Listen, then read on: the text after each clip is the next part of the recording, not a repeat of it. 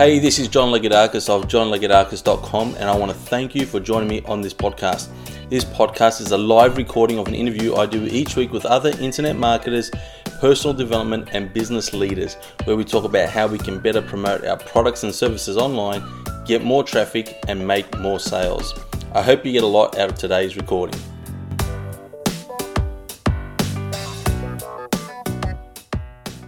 Hi, everyone. Welcome to the podcast. It's great to have you here. We have a very special guest with us today. We have Dr. Chris Friesen from Canada. Thank you so much for joining us. Thank you so much, John. It's a pleasure to be on your show. Let me tell you a bit about Chris. He's a psychologist who has always been fascinated by what makes people successful. He's a licensed clinical forensic and neuropsychologist, but now primarily helps professional national, Olympic, and up and running elite athletes, as well as other high achievers such as professionals, entrepreneurs, executives, academics, and writers, achieve their personal and professional potential. He's currently director of Friesen Sport and Performance Psychology and a contributor to Success.com. He's also the author of Achieve, Find Out Who You Are, What You Really Want, and How to Make It Happen, one of the top selling sports psychology books right now on Amazon. So, again, thank you, Chris, for, for joining us on the podcast.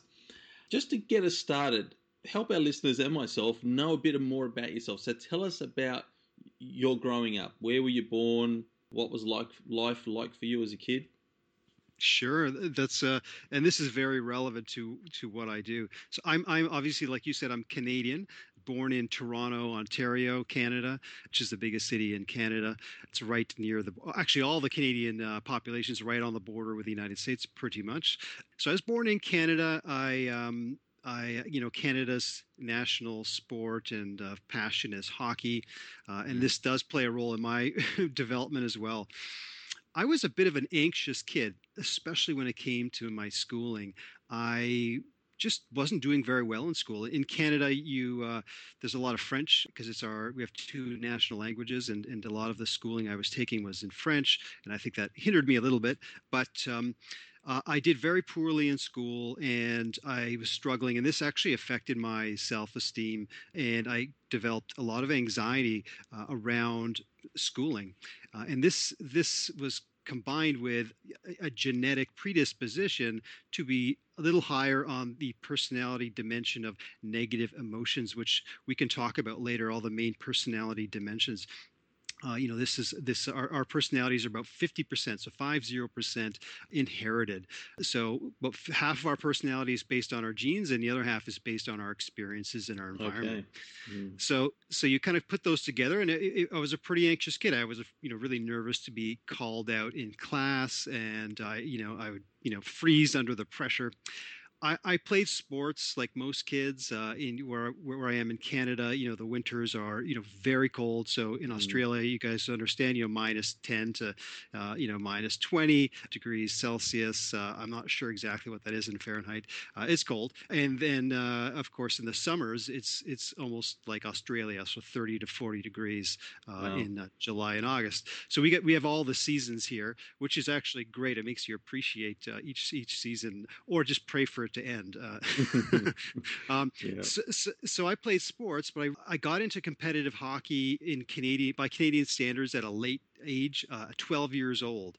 Uh, so I started playing hockey as a goalie, a goaltender, and I learned some lessons from hockey that hey, if I actually tried really hard or I did extra drills and strategies and stretches and exercises outside of the actual you know practices and games, I would improve and so my my skill level accelerated pretty quickly. I kind of jumped levels and jumped. Uh, at one point, I jumped an age group. I, I started doing very well, and it wasn't until high school that I realized I could potentially apply what I learned in hockey uh, to my my schooling.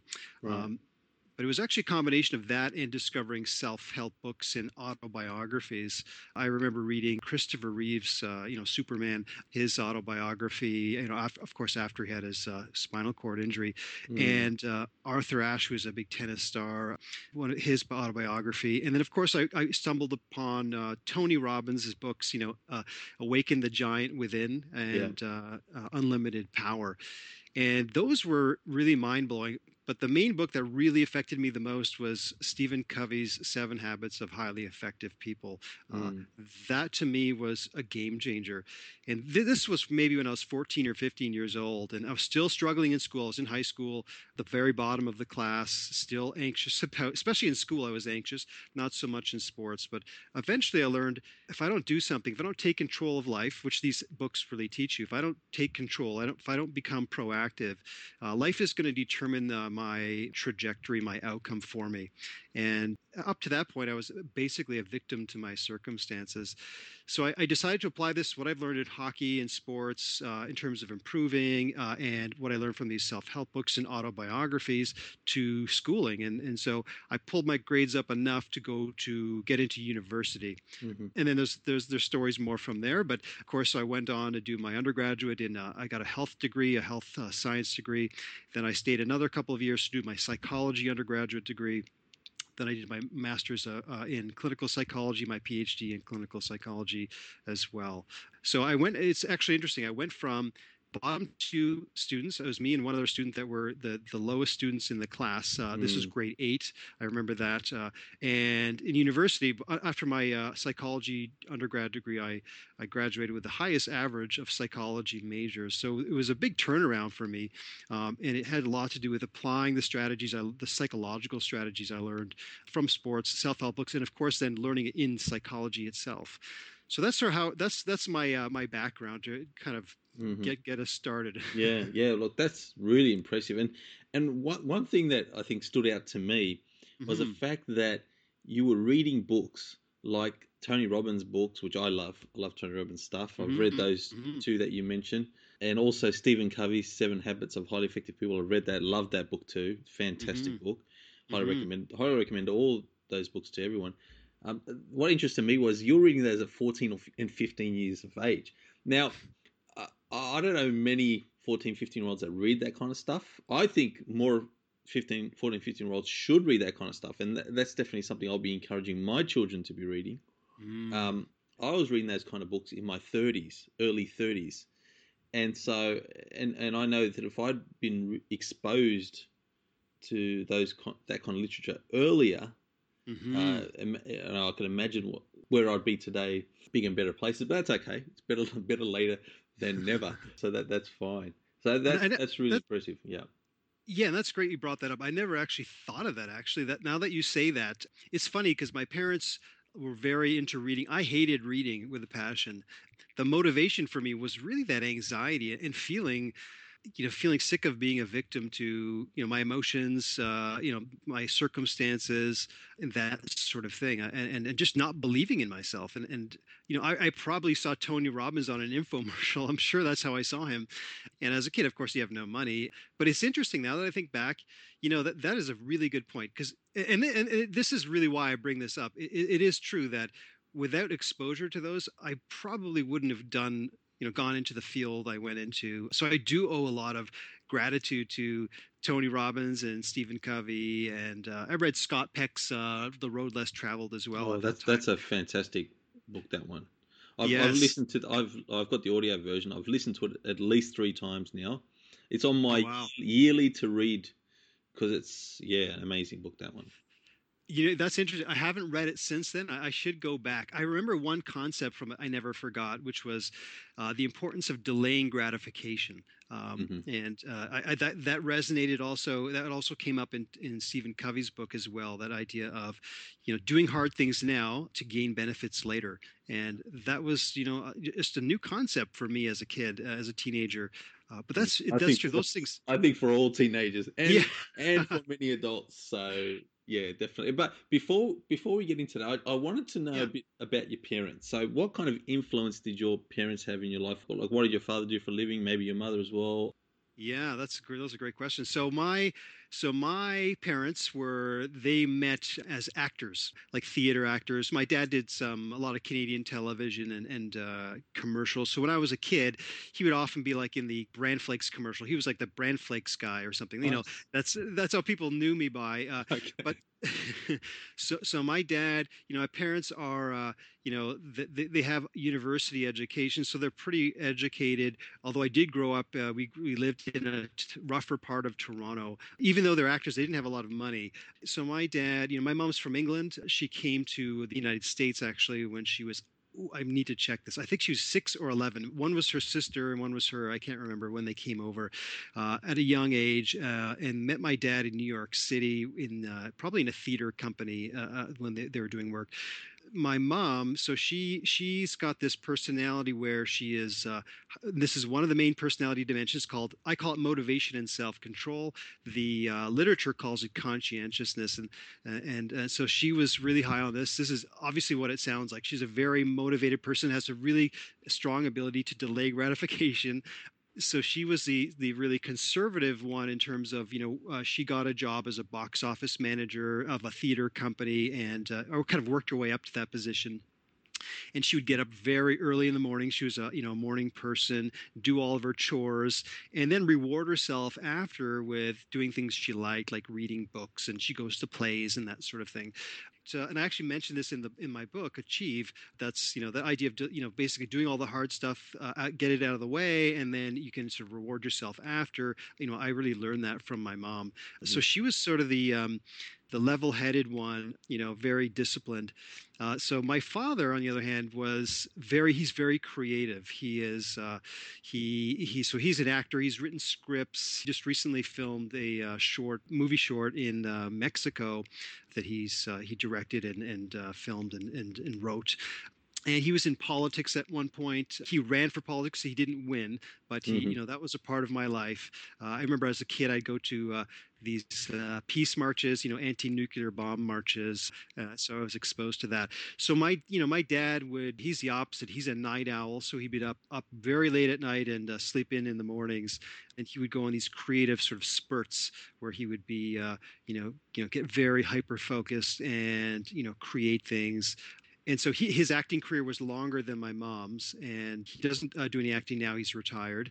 I, I, inherited both of these sides of my parents. Uh, the the sort of highly motivated, disciplined part of my mom, I seem to have gotten that trait or set of traits. And for my dad, this sort of dreamer, you know, doesn't really fit into a nine to five job. Just he would refuse to ever work in a in a quote unquote real nine to five job. That's just mm. completely against his character. Right. Uh, you know, it would be it would be soul crushing for him and i have a part of that in me as well so mm-hmm. so that really affected uh, and influenced me in terms of what i'm uh, doing now and, and how i developed thank you for sharing that and when mm. you graduated and you've got your degree master's doctorate after that did you begin friesen sport and performance psychology yes so i didn't do that right away i really believed it, it, just to take one step back, in Canada, there are no sports psychology or performance psychology PhD programs, at least as far as I know, at least, and mm. definitely not when I was in, in school. So I always knew that I've, like you said in the introduction, I've been fascinated by what makes people successful. And that always really interested me. But I also believed that I, to, to be really good at helping people high achievers and even i like helping anybody of course but you know to, to ever work in that population i really knew that i have to do uh, to, to be really good at it i have to see people at every sort of level of problem, uh, every socioeconomic, you know, status, uh, every type of mental disorder. So I had this really eclectic training background because when you're doing a PhD in clinical psychology, it's it's different than a regular PhD in that you have to do all this clinical extra work. So it takes maybe two three years longer than a typical PhD program. But you have some choice about what practicums or internships or residencies you do. Uh, and so I ended up uh, trying to expose myself to the the hardest eh, and most varied populations. So, and that's why, as in the introduction, you say, because I'm now I'm technically licensed as a clinical psychologist, forensic psychologist, and neuropsychologist. So, so I've worked with people with you know severe brain injuries. So this is the neuropsychology side. So brain injuries, dementia, Alzheimer's. So I would help diagnose uh, you know the earlier stages of people who are going through dementia or Alzheimer's. I did a postdoctoral fellowship in in that uh, in that area. Of course, I worked with university students. That was the first sort of practicum I had. I worked with workers' compensation claims. These are, you know, people who've been injured on the job, who've had severe traumas. So people with trauma. I've worked with people with what we call personality disorders, which are basically lifelong patterns of thinking, behaving that are really what we call maladaptive. Uh, you can think of narcissistic personality disorder, uh, antisocial, which is another word for saying, or similar to psychopaths. Worked in the prison system, of course, uh, worked with people who've I've assessed and, and done work with pedophiles to people uh, murdered people to people who uh, you know all kinds of things. Um, mm, that's really wide scope. Yes, yeah. yes. So, and I can go on and on about all the populations I've worked with, and uh, you know, I really think that has helped me be able to understand human nature because the reality is in our lives we tend to associate with people that are generally similar to us, usually in values and also in personality traits to some extent. So, and one more thing is uh, in terms of intelligence, we tend to associate with people who are similar to us in a lot of ways. So, we often get a skewed perception of what is normal or what is average. So if you, you yeah, know, I, I, and I constantly say that to my wife. You know, when you know sometimes because we do that as people, you know, we compare ourselves to others, and and I say to my wife sometimes, you know, what is normal? Mm-hmm. Who, who defines what normal is? It's it's an interesting question. Anyway. Exactly right, and so if you go to university, for example, we kind of forget that that's a subpopulation of of people that have similar, to some extent, similar values and intelligence levels, and then of course we have friends that are of similar, usually of similar intelligence and values, and we start to believe over time uh, not consciously it just that's what we're exposed to that that's basically normal of course, you know, with the with the advent of the internet and YouTube, and you can see all sorts of things that you think, wow, people, that's a very stupid thing to do or a strange thing to do and you forget there's a you know a lot of people that we're not exposed to are doing all sorts of things that that are you know not um, that in your in our opinion are not maybe the smartest things uh, their values are very different than ours that's a bias that we we all fall into and it's okay to be that way but we have to remember that that is our bias. So our own experiences determines our perception of what is normal. And so and the, the opposite happens of course with psychologists most psychologists who deal with people with problems start to believe it's very normal to be you know depressed a lot and really right. anxious a lot and right. you know that sort of thing and they have a skewed perception of for example uh, when you have a traumatic event like a car accident if you talk to a lot of psychologists and, and therapists they'll, they'll sort of perceive that it's very normative in other words it's common to have PTSD or post traumatic stress disorder after experiencing a severe trauma. But the reality is, the vast majority actually do not uh, actually end up with any symptom, any significant psychological problems as a result of car accidents and other traumas. They usually get get over it pretty quickly. But psychologists don't see those people because they don't need treatment, they don't need help. So that's just another example Mm, uh, so yeah. I, I really, yeah. yeah. yeah, So that's something to always keep in mind. But I, I, mm. I really, you know, worked on trying to, to see as many different people as possible I was never 100% sure how I would get back into, uh, you know, working with more successful or high achieving people. But one thought was to do research in that area. Uh, but you know, after a couple of years of working clinically, because I still felt I was learning and growing from uh, working with these different populations, then I started to see more individuals who were, uh, you know, what, what quote unquote high achievers, usually athletes. I basically worked on you know developing more of a brand you know website logo practice consulting name and working up that way. And so that's sort of how i got to where i am today. I do i still do clinical work. I still think it's important but a big part of my time now is is working with high achievers and, and writing a like the book i wrote. I'm writing a 2nd mm-hmm. uh, you know a book on in that series as well right now so. Yeah thank you for that. And the book achieve i'll read the whole title of the book. So it's called achieve uh, find out who you are, what you really want, and how to make it happen. These are really, really important topics for every person. for us to to reach our full potential. These are really important things, and and some of the issues that the book helps to overcome is if you're unsure of your life's purpose, if you're afraid you're living below your true potential, if you have trouble staying motivated and focused on your goals. And one of the ones I ask you, Chris, is look with the first one here about those that are unsure of their life's purpose. What impact do you find it has on a person when they go from not having any direction to realizing what mark they want to make on the world? That's an amazing question you know, it's almost undescribable in my mind. I, have worked with a lot of people who, you know, were living their lives incongruent with their real values, their mission, their purpose, and even their personalities as well. And so once you get to the point where you do discover the purpose or you know, it's debatable whether you have one purpose in life. I think you have multiple purposes or multiple missions in different areas of your life. But once you get to that point, it's night or day. One of the main quotes that I that I repeat that repeats throughout the book is uh, uh Friedrich Nietzsche's "He who has a why can bear almost any how," uh, and mm-hmm. that's really the truth. Once you have a, a purpose, uh, you know, a burning reason why you want to do something, you know, no longer become as difficult as they were they're always still difficult, but but never as difficult as they were. So, you know, working a nine to five job, you know, I'll give you an example personally. So when I, even after I graduated, I worked, you know, in a hospital setting. For lack of a better word, it's, it was soul crushing for me. I just felt uh, it was, uh, you're kind of a cog in the wheel. I do these assessments and treatments, and it was just not really fulfilling my purpose. It was, uh, of course, wor- working with people with severe problems, which they need help, of course, but of course, we all have our own values and purpose and, and, uh, and uh, aspirations. So it, once I turned it around and really started to focus more on what I wanted to do, uh, things changed. And just even, for example, when I went from floundering in high school to just de- deciding I wanted to get into either psychology or medicine or even chiropractic was a, an idea of mine. I wanted to get into health. That was my either mental health, physical health. And once I had that purpose, I went from the lowest student basically to the top student. So it completely changes your life. There's one thing uh, the Buddha talks about pain versus suffering.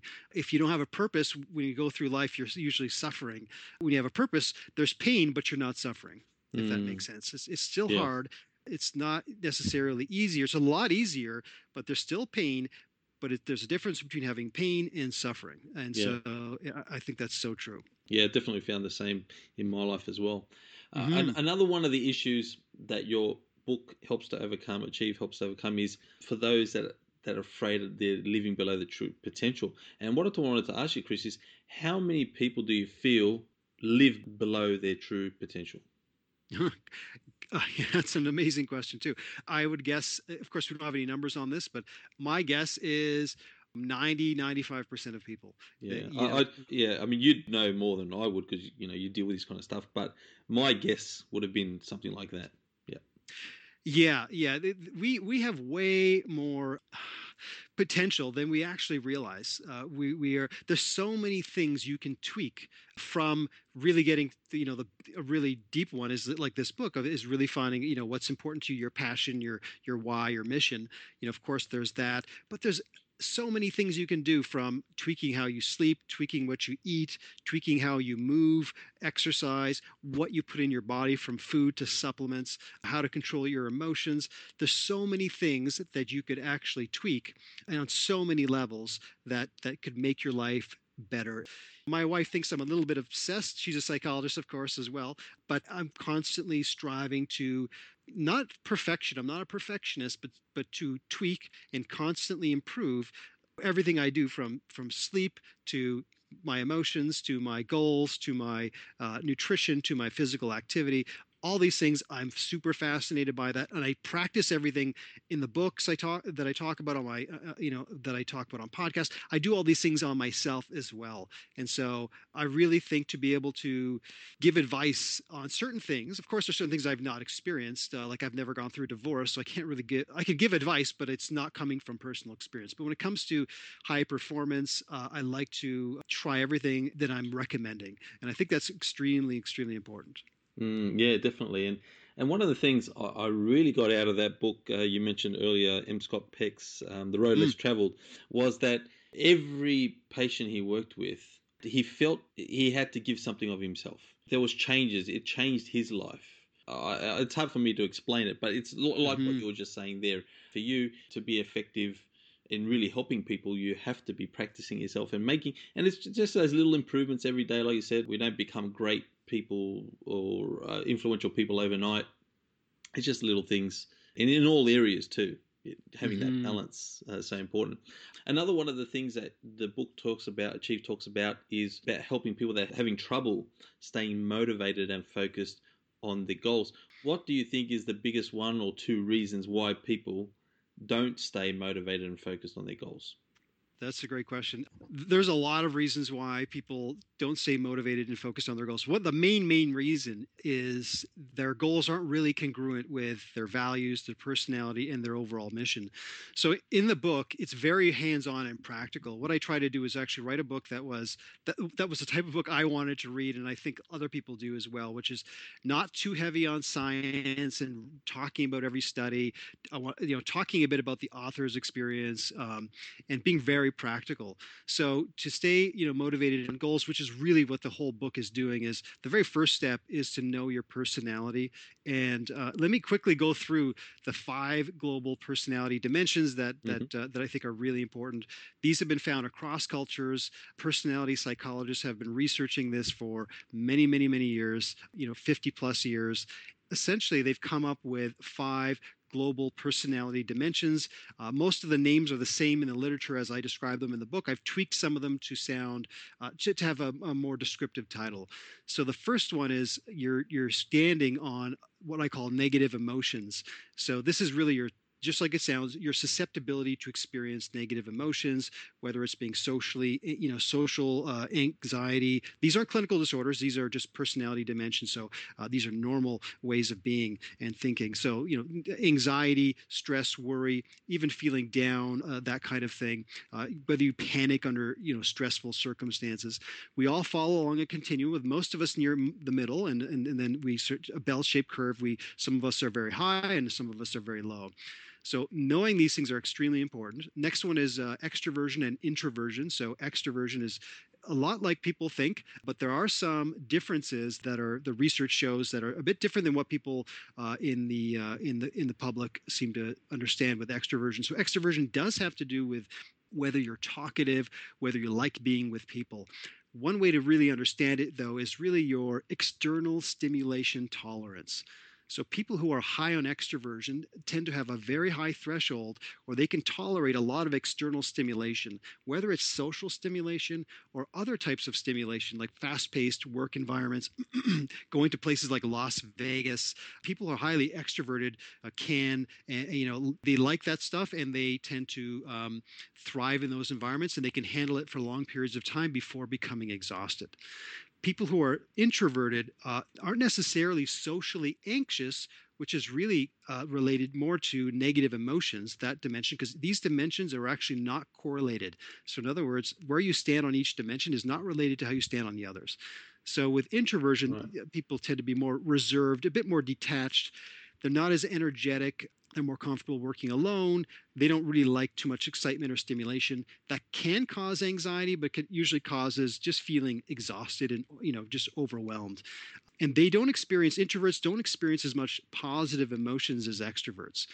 This is another uh, myth out there that the literature the, the, the research has shown is not true negative emotions and positive emotions are not on the same scale. They're not related uh, unless you have a clinical disorder like depression. So our tendency to experience positive emotions, be cheerful, sort of energetic, uh, ex- easily excited, has a, is a function of extroversion, where you land on that scale. Whereas whether you feel anxiety, you know, uh, self doubt, and that sort of thing is really a function of negative emotions, and they're not actually correlated. So that's uh, something to know. The next one is openness to experience. So people who are high on this tend to be really imaginative, creative by nature. I call these actually basic personality tendencies. So they're not hard and fast, they're just tendencies that we all sort of have more of a tendency one way or the other. So people who are high on openness tend to be curious, they're willing to try new things, they're really intrigued by different points of view and, and different meeting different people and different cultures. People who are low on this tend to be more down to earth, practical, more interested in logic than maybe gut feelings and emotions. They're more conservative, they're more traditional, they have pretty strong ideas of right and wrong. Then we have agreeableness, which is this is your attitude towards people. So people who are highly agreeable are very trusting, they're very revealing of their thoughts and feelings. They like to help people. They are more interested in cooperating than competing against people. They're very modest people who are low tend to be more skeptical. They're more guarded with what they share with others. They're more focused on their own problems. They're more interpersonally competitive. Uh, they're pretty vocal about what they disagree with. They're more tough minded. And lastly, is, is motivation and self control, which I described, which is you know how the people who are high on this are very disciplined competent. They have they're very achievement oriented. They have lots of goals. So those people tend to you know easily set goals and and and work towards these goals. People who are low on this tend to be more inefficient. They're not you know they're not big on schedules. They're more disorganized. They're more undisciplined. They don't really have a lot of ambition or drive. So listeners uh, uh you know you can think about people in your own life and of course yourself and try and peg people on on this scale because this is basically the closest thing we have to a fact in terms of personality research when we look at uh, how people differ. We all differ across cultures on these five domains. There's some debate whether there's a sixth domain or not or how you split these domains. And each of these domains or dimensions is made up of a whole bunch of subtraits so I think that's the very first step is to know your personality. Then the next step, the next step, you really need to know your values what is important to you. And in the book, I have all these exercises, how to, you know, a funeral exercise, which is very similar to Stephen Covey's, uh, has that in his book as well. And I have a list of values, like a measure you can take, but you have to get in touch with what's really important to you because your values are, and your personality, are, of course, are not the same thing. Your personality is kind of like your hard, your hardware. It's your biology. It's very hard to change. You can change it to some extent, but it's very hard to change. Your values are really completely based on your experience in life. And you can change your values in a heartbeat. You can't change your personality in a heartbeat. Once you know your values, then I think the next step is really knowing what your strengths are, knowing your talents, knowing your skills, your interests. And I have a bunch of exercises to figure those things out. This helps you get to know your passions, which again are still different from your values and different from your personality. And only then in my opinion, can you come to the point where you're ready to figure out what your purpose or mission is? And once you come up with that, then you should be making goals that are in right. line with all these things before it. And you make these goals, and that's what becomes really important. And remind me again, because I talked so much here, what was your question? Your question was about the question uh, was about people staying motivated and focused. Or what is the biggest thing that stops them from being motivated and focused. And I think what I'm getting from what you're sharing here is that the reason is because they haven't done these basic things that you talked about. And I'm guilty of this too. Like I'm totally guilty yeah. of this where I'll borrow my goals of someone else. Okay, my goal is to be earning a million dollars a year from my business. Okay, mm-hmm. so that let's say that's a mm-hmm. big goal. Obviously, not my only goal because I'll have health goals and family goals, relationship goals, and so forth but that might not be practical for me or, or maybe i'm in the wrong business it's not so much the money goal but maybe the, the business i'm in is not lined up with my values and my mission yes so if we don't have these foundational we don't have a foundational understanding and we're going ahead and setting goals then it's understandable why we're not staying motivated or focused I can't even describe how many people I've worked with that that turned out to be the major problem in their life. So these are people, usually high achievers, that come to me, and sometimes they come to me, and I, give examples in the book, but sometimes they come to me with just saying, look, I, I want to be. I give an example in the book of, uh, of course, I've altered information of all the people so they can't be identified. It's uh, okay. uh, for, for, good reason. Uh, so one example is a lawyer that I worked with. Uh, so she came in and you want she wanted to basically her goal was to become partner in her firm and sort of move up the ladder you know turned out with working with her that she wasn't really happy with what she was doing. She we, sort of life can start to dictate these things for us and it's, it's sometimes very subtle. So you know for example uh, you get complimented or you take a class by you know a law professor for example and they were a really dynamic teacher and so then you start to think oh maybe i should go into you know uh, become a lawyer. This seems really interesting and then you get reinforced by getting good grades you get into law school which is not easy to do and then people start to compliment you wow you're really good at this and then you can go for years and years pursuing a career that wasn't really congruent with your values and, and, and, your personality.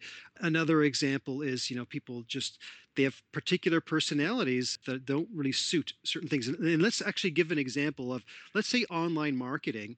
When you write emails, mass emails, and I do mm-hmm. this myself as well, knowing your personality could be very helpful in this uh, circumstance. So mm. if you're, you're let's say you're uh, low on the agreeableness dimension. So that, again, that means that you tend to be more skeptical, a bit more tough-minded.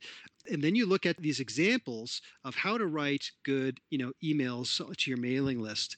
They're very positive and, and, and cheery and, and, and, and encouraging. And it may be hard for you to write in that style, and it may feel really just very difficult.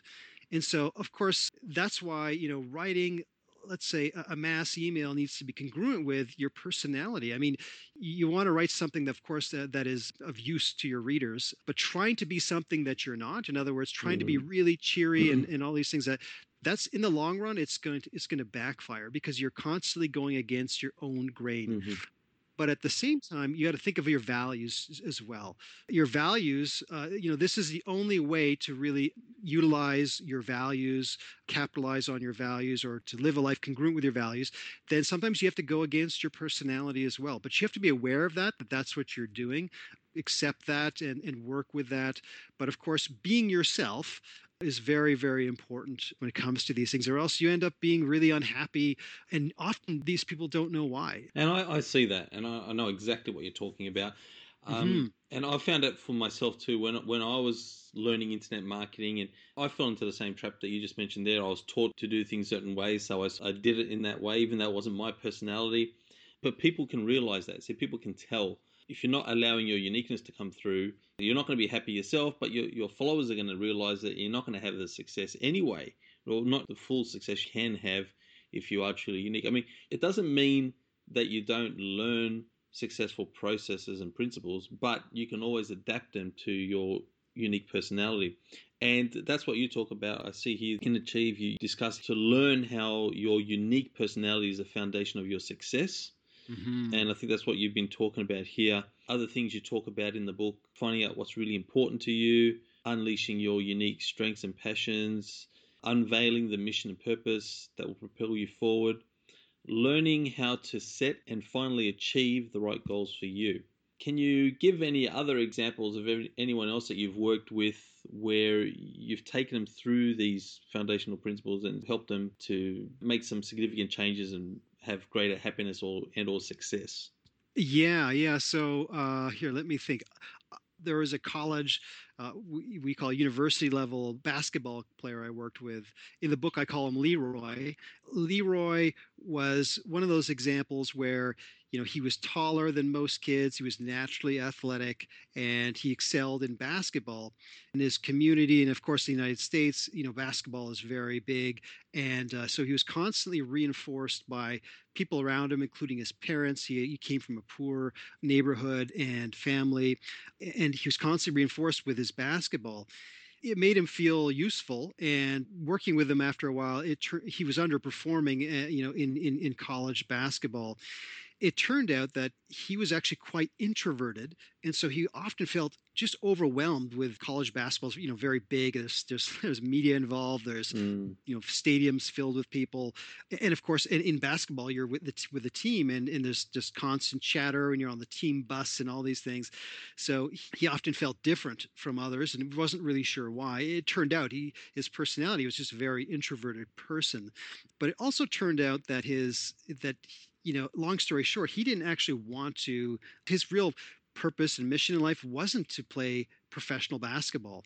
It took some time for him to realize this and to find his own unique path. So, this is another example of sort of life and your own talents and skills uh, sort of dictating where you're going in life. And of course, when it comes to the highest level, you can't survive on talent alone.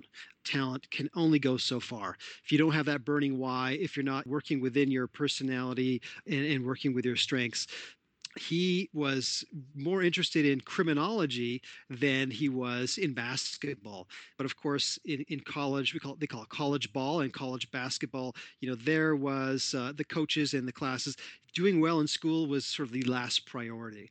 Uh, mm-hmm. That was the, the least important thing. He just found that a big part of why he went so far in basketball was for other people other than himself. So like his mm-hmm. parents and you know his, his you know his uh, siblings and friends would you know I remember he would tell me his mom would joke about how he would um, you know she could he could buy him a, buy her a Lexus uh, finally and, and sort of get them out of poverty. This was their ticket, and so he felt a lot of pressure but it also just wasn't in line. Being a professional basketball player was not in line with what he really wanted to do. He didn't have that burning desire. So, long story short, he, we I worked with him and, and we sort of made a deal to play another season because you don't want to make any rash decisions. We did a bunch of the exercises in the book, and, and, and he, he finally realized that he wanted to pursue criminology. And hopefully, I'm not forgetting this now, but I think he went into the FBI uh, or some sort of law enforcement last time I heard and so he I think he did a master's degree and he's lo- he's last time I heard he's loving it. He's finally living his life congruent with his true interests, his values, his passions, and mm. more in line with his personality as well. And so he has no regrets leaving basketball. I love talking about this stuff, Chris, because it is so important and it's relevant to everybody. And the mm-hmm. sad thing is, as we, we talked about in the beginning, I, th- I feel most of us, a very high percentage, 90%, 95% more, are not definitely not living to their full potential.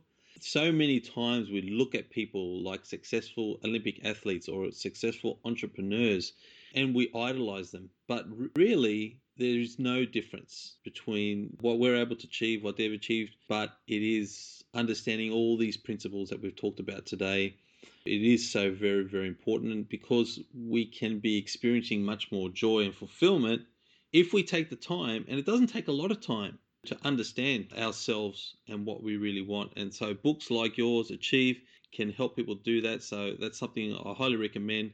You can grab your copy of Achieve, Chris's book, on Amazon, amazon.com. And the name of it again is Achieve. Find out who you are, what you really want, and how to make it happen by Dr. Christopher Friesen. You can also find out more about what Chris does and follow him and, and, and work with him on his website, friesenperformance.com. That's F R I E S E N performance.com.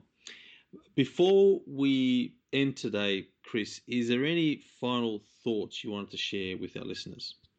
Yeah, I, I, want to bring up one more thing. Like we said at the beginning, there's no doubt about this. We have so much more potential than we realize. Of course, there's limits. You know, if you're four foot eight and you uh, you can't dribble very well and you're 26 years old, you're probably not going to make the NBA no matter how much you love and value basketball um, mm. or, or whatever the sport is. So you, you have to be realistic, but always remember your perception of yourself and your you know abilities is most likely skewed to the negative in the sense that you're underestimating what you really can do and what you're capable of. And i've seen this so many times. I've seen it in myself. I've seen it with my clients. And you know getting over that hump accepting that you you have a lot more potential is one of the main keys to success Thank you. Some great words of wisdom. It will end there because we really appreciate your time and the value you shared with us, Chris, on this topic. Again, friesenperformance.com, Dr. Christopher Friesen's book on amazon.com is Achieve. Uh, so we highly recommend those. Thank you so much for your time today, Chris. Thank you so much. It's been a pleasure. And thank you, everyone, for listening. Thank you so much for listening to the podcast. I hope you got a lot out of it.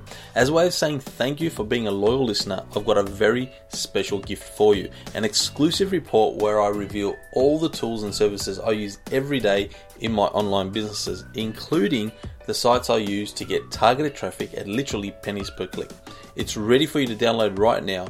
To get free immediate access to my online business resource report, head on over to johnslikes.com forward slash podcast. This is John Lagodarka signing off. I'll see you all next time.